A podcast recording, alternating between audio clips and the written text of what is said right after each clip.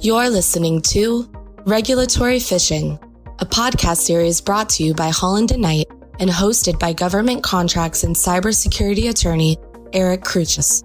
This series will analyze the latest cybersecurity news for the government contracting industry, from reviewing the Department of Defense and how national security shapes cybersecurity requirements to insights from industry leaders on the ever changing landscape of cybersecurity. This podcast will help government contracting professionals hack into the latest cybersecurity developments around the world. Welcome back to the latest episode of Regulatory Phishing. This week, it's my pleasure to welcome Stuart Itkin to the program. He's the Senior Vice President and Chief Marketing Officer for Neo Systems. He is focused on bringing managed services, software, and consulting to address the compliance, cybersecurity, and back office needs of small and medium businesses. Prior to his time at Neosystems, he was a vice president of CMMC and FedRAMP Assurance at Coalfire Federal and helped them lead them through their DIBCAC assessment to become one of the first authorized C3PAOs. Before that, he was vice president of product management and marketing at Exostar, a Boeing, Lockheed Martin, Raytheon Technologies, BAE Systems, Rolls Royce formed joint venture company, where he had responsibility over the company's compliance management, supply chain risk management, and secure collaboration platforms, and for establishing its CMMC practice area. He served in uh, leadership roles with cybersecurity companies Pivot Point Risk Analytics, SAFE, and Threat Track Security. As a lead mentor at the Virginia State Government funded Mach 37 Cybersecurity Product Accelerator, and as an advisor and board member to several early and growth stage cybersecurity companies. He earned his BA, MA, and ABD from the University of Illinois at Urbana Champaign. You spent a lot of time at that university with those degrees. I did. and personally, I've known Stuart for a number of years now. It's always a pleasure interacting with him in the CMMC ecosystem, for lack of a better term. He's one of the folks in the ecosystem who really knows what they're doing and knows what they're talking about. So always appreciate his opinion on things. And that's why he's here today. Thanks, Stuart. Well, great. Eric, thank you. And thank you for the time today. Of course. So the first thing I want to start off with is that Neosystems is a managed service provider. Of course, their Neosystems is not the only one who does that, but they're one of the prominent ones out there. What is a managed service provider? A managed service provider is a third party company that remotely manages a, a, client or a customer's information technology infrastructure and their end users' systems. And again, these are primarily smaller and mid sized organizations that look to a managed service provider to be able to support them and provide services that they may lack the expertise internally to be able to provide for themselves the managed services is something that a lot of small, like I said, medium sized businesses can really utilize in different kind of compliance area with respect to data retention and just running their IT systems in general. We had CMMC come out or you know version 1.0 come out a number of years ago. We had 2.0 come out in late 2021. As people are listening to this, we've either about to see or have just seen the proposed rule from DoD for CMMC. What kind of role do you see MSPs play kind of with CMMC? I think they play a very important role, and they play a very important role for the small and medium enterprises that make up the defense industrial base. Again, if we looked at the DoD statistics, you know, they've said for level two of CMMC, that's those that handle CUI, about 80,000 companies, about 73% of them are small and medium businesses, meaning that majority of these businesses don't have either the technical depth or the compliance depth or understanding that they need to really understand the requirements, to satisfy the requirements, and to be able to maintain their environment in a way that stays compliant, so to speak. You know, the role of the managed service provider can start with bringing in or creating an infrastructure that is secure and satisfies the technical requirements. It can involve bringing in best practice policies and procedures that satisfy the non technical requirements for CMMC. And it can provide the ongoing management of that IT infrastructure for an organization to ensure that the policies that they've created are being followed, that the processes that they've elaborated to support those policies are being strictly followed into the letter of the law and really providing the depth that is needed. I've seen some small organizations that have an IT guy. Well, you know, it's important that you have coverage, in some cases 24 by 7. Don't know when an incident may occur. You don't know when something may come up where it truly needs IT to be able to, to respond to something, whether it's simply help for a user or whether it's a potential incident that needs immediate investigation and response. And if, if the IT guy is sick, if the IT guy goes on vacation, how's that organization able to function? And what the MSP provides is, is again, it's it's a shared service. So there is a large pool of people with varying degrees of capabilities that are on call and shared by a number of clients that MSP has. Benefit to the small organization is that there is always somebody available to help.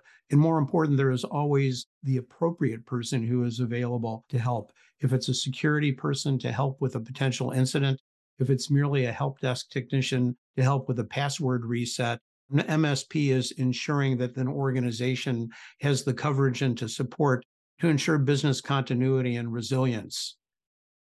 So, a couple of things I just want to break down because I think there are some really important points in there. First uh, is 80,000 companies, and I've heard the same stat that you did, will be seeking a level two certification because they handle some kind of CUI. My theory of the case is that in order for CMMC to work, and in order for the third party certifiers to come in and, and look at each contractor, we need to have MSPs as part of the ecosystem, or else there's not going to be time for these folks to review 80,000 bespoke systems. Whereas if you have the largest may have their own, or even maybe some of them use MSPs, but those small, medium sized businesses uniformly use a dozen or two different MSPs to provide their back office support, so to speak. But the whole idea of what you were talking about, I feel like that would make CMMC assessment easier. Absolutely. I think that's an important point. That if you look at cloud services, for example, if somebody is using a, uh, a cloud service for file collaboration, for secure sharing of information. That cloud service will have gone through a certification to demonstrate that it satisfies the requirements of the FedRAMP moderate baseline. And as a consequence, that you as the organization using that kind of inherit the security that is built into that. You don't need to worry about is there a lock on the door of the data center? You don't need to worry about whether backups are being done. You inherit all of those things from the cloud service provider as a consequence of their achieving FedRAMP moderate equivalency. Similarly, with a managed service provider, there is a set of responsibilities that the managed service provider is taking on in which you directly inherit as an organization engaging or hiring a managed service provider. What it means is that it makes the burden that you have to satisfy those compliance requirements smaller. But to the extent that a managed service provider, like a cloud service provider, has a standard shared responsibility matrix, it makes it easier for the assessor to simply say, this managed service provider has been vetted. We understand what the services are they provide and already know what is inherited by the individual company without needing to go through and assess every single one of those controls. Right. I think that's a great point. There will be some controls that still have to be assessed because there's some that are physical based, company based, locality based, but there's a lot of them that would be based off of the managed service providers already received certification, whether it be FedRAMP or um, a CMMC certification. We had a discussion on the podcast. It was really a monologue for me on August 25th, talking about the leaked documents, CMMC documents as they call them 2.1, and it talked about those cloud service or managed service providers, what kind of certification they need to have. And they seem to indicate, at least in their draft forms, that a FedRAMP moderate would be enough. So if you have a cloud service provider or managed service provider that has FedRAMP moderate, then they'll be they'll be permitted to, I guess, absorb those controls that are in the assessment. You really hit on an important point the leaked documents. I mean, they were up there for like 24 hours. Uh, I happened to scrape a copy of them. talk about for a cloud service, the minimum requirement being satisfying the FedRAMP moderate baseline. For a managed service provider, the requirement was that they simply satisfy the CMMC level two requirements or, or meet all of the requirements of 800 171 plus the additional DFARS requirements that exist. And we kind of look at that and say, well, that's that's a good start. But in some respects, it's really not sufficient. We look at that 800 171 and the CMMC requirements are about ensuring confidentiality of information, but there's so much more that a MSP is responsible for. It's for data integrity, it's for availability of that information.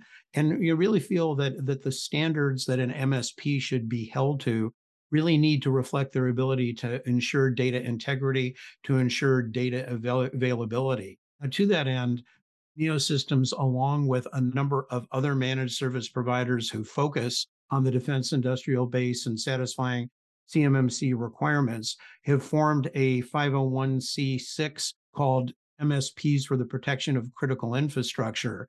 And one of the tenets of our platform is specifically to see that an appropriate set of requirements is developed for managed service providers that recognize the important role that they play within the ecosystem. And think about it that an individual DIB company, small manufacturer, you know, certainly the information that they have is valuable, but it's one piece of a puzzle. But if you look at a managed service provider, and if a managed service provider is able to be breached by an adversary, you know, the responsibility that that managed service provider has is over you know a number of different companies. And so whether it's the security of their information or the ability to continue to do business and so forth, MSPs just are in some respects represent a, a higher value target to our adversaries hold a higher level of risk, in a sense, really do need to be held to a higher level of standard with respect to you know the assurance that they can satisfy these requirements.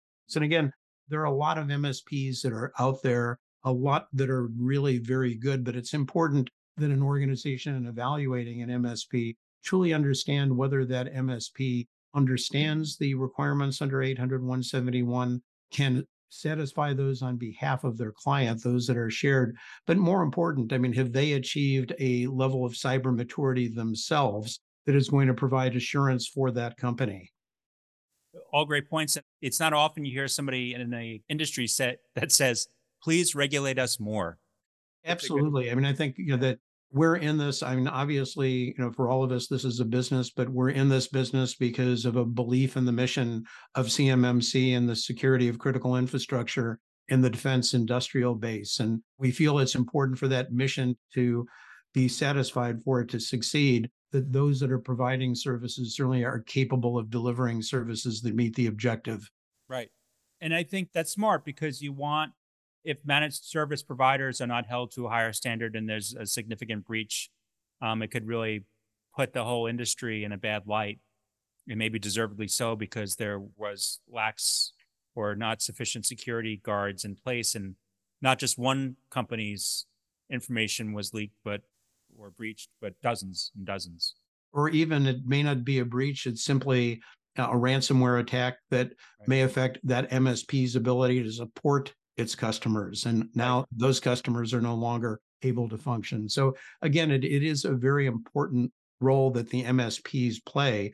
But again, they have a higher level of responsibility at the same time and need to be prepared to handle that responsibility. Right. And for folks listening, the website for that is mspcollective.org for more info on that.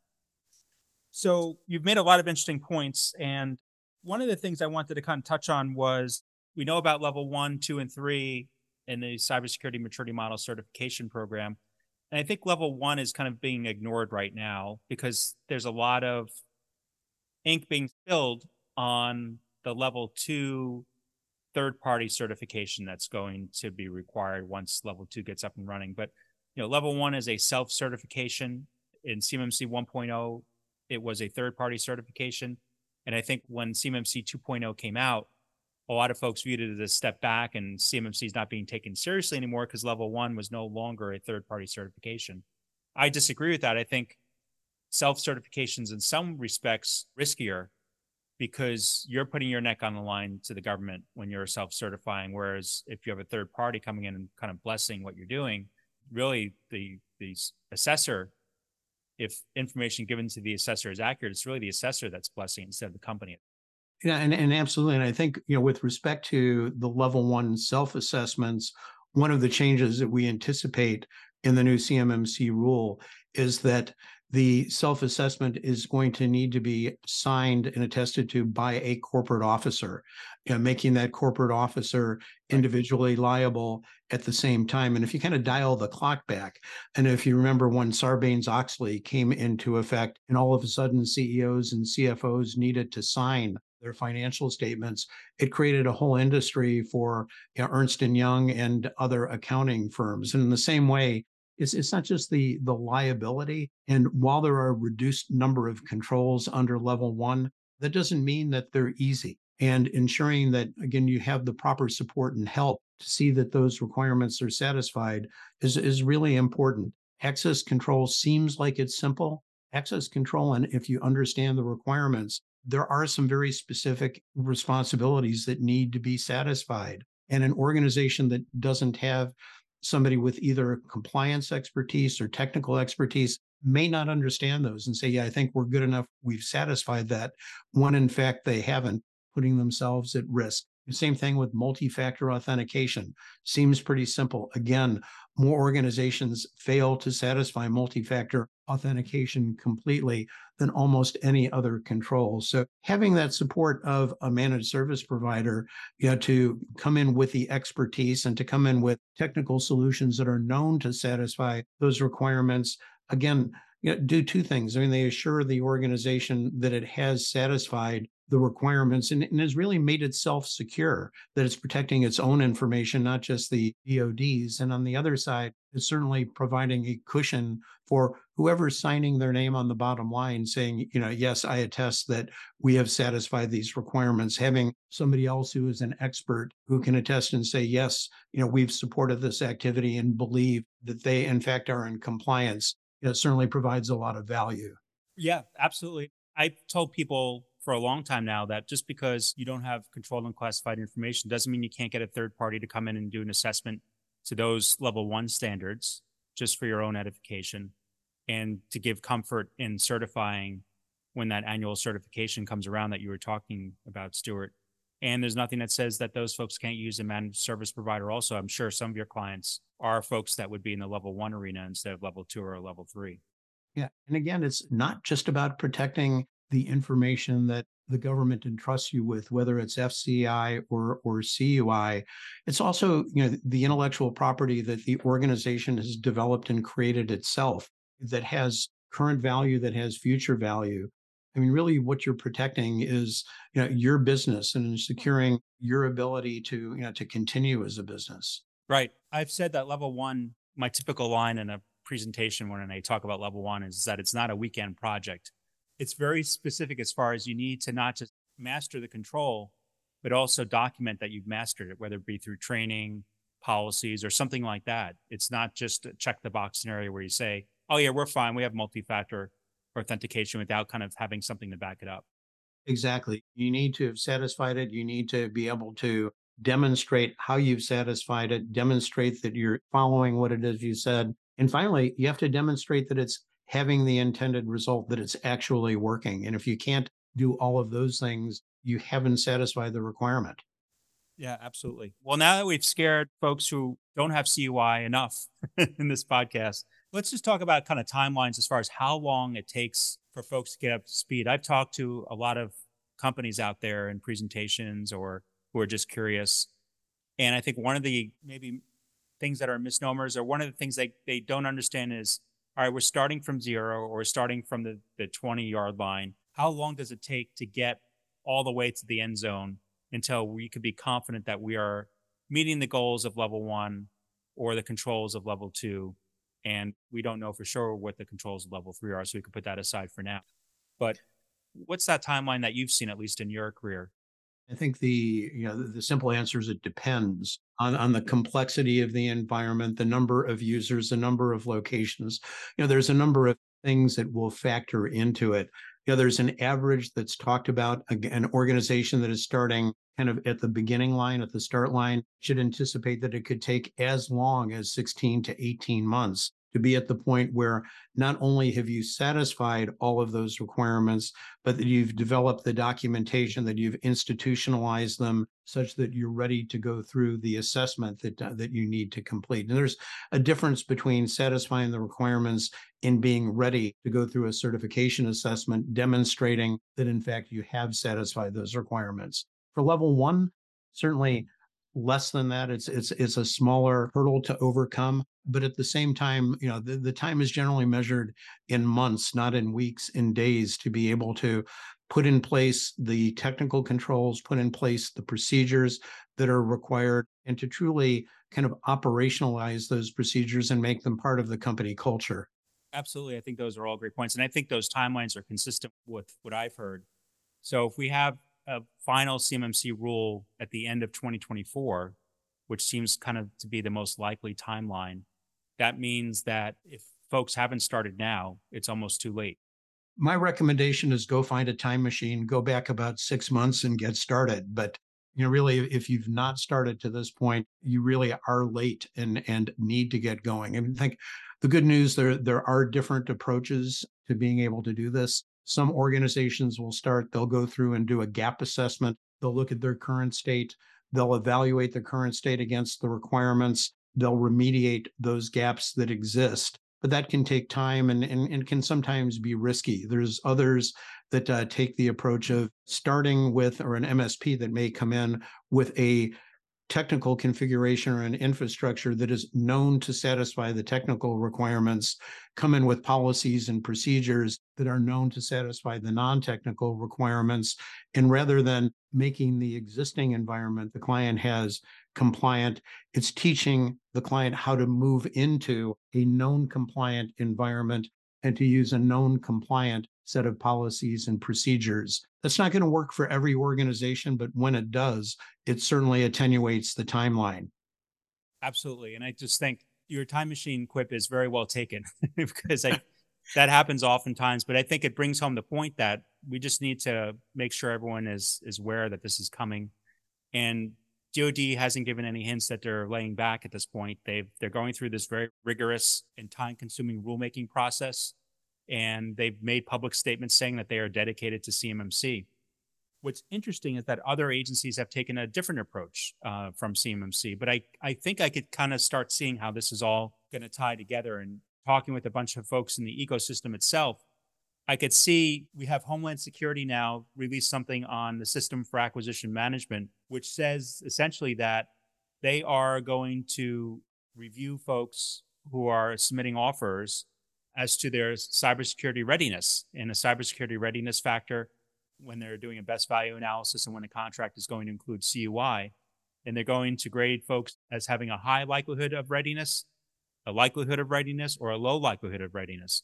And that will factor into the award.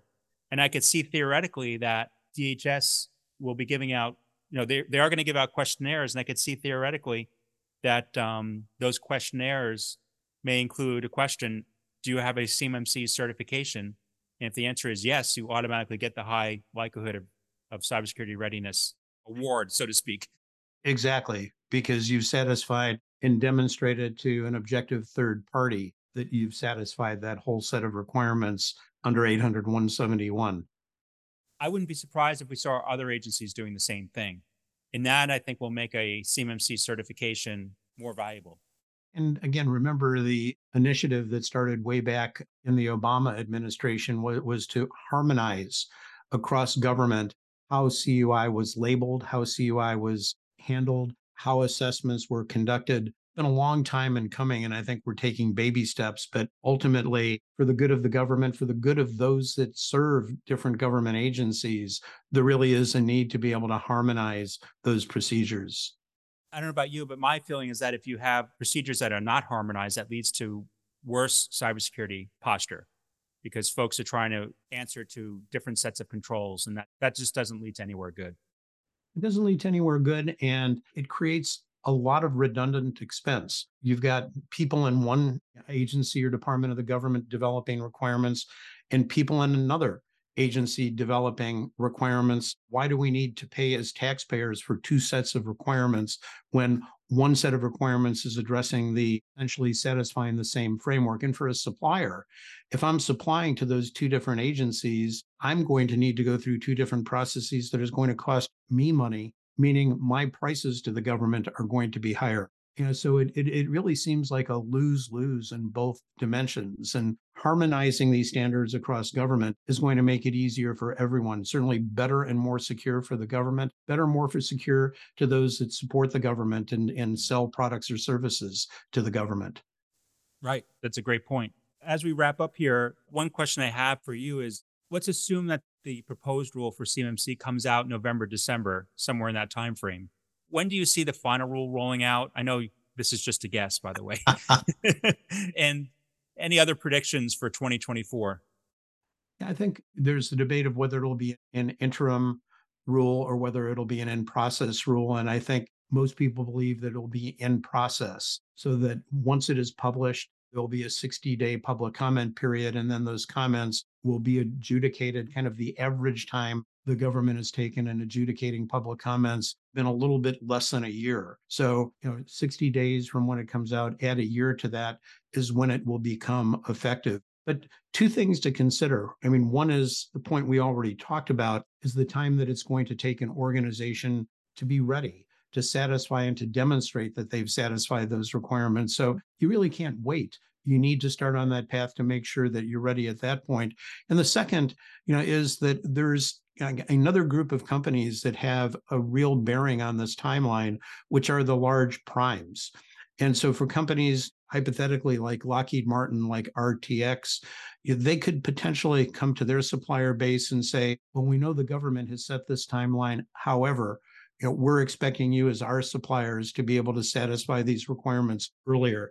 There's precedent for this. This is what happened when the initial rule for CMMC 1.0 came out, and a series of large primes did inform their suppliers they expected them to satisfy these requirements earlier than the government required. So, you know, the government may not be the one driving the timeline at the end of the day. Yes, I see that a lot with clients where they're getting pushed more by their large prime contractors than the government itself. And I think that's a theme that we'll probably continue to see because we see these breaches and a lot of these breaches are happening at the subcontractor level, not the prime contractor level.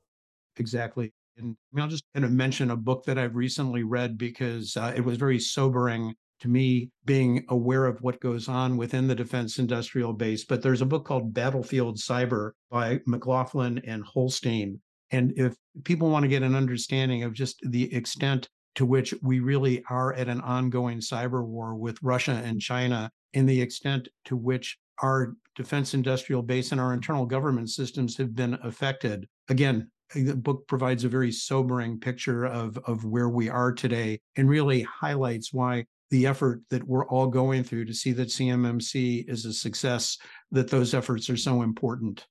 That's a great point, And I think it's a great way to end, Stuart. Really appreciate your time today and your insight. And a little window in, in how managed service providers work and how they fit into the ecosystem. I really appreciate it. Absolutely. Eric, thank you very much for the time today. Thank you for listening to Regulatory Phishing. For more information on the topics covered in today's episode, please email eric.crusius at hklaw.com or visit hklaw.com forward slash cybersecurity.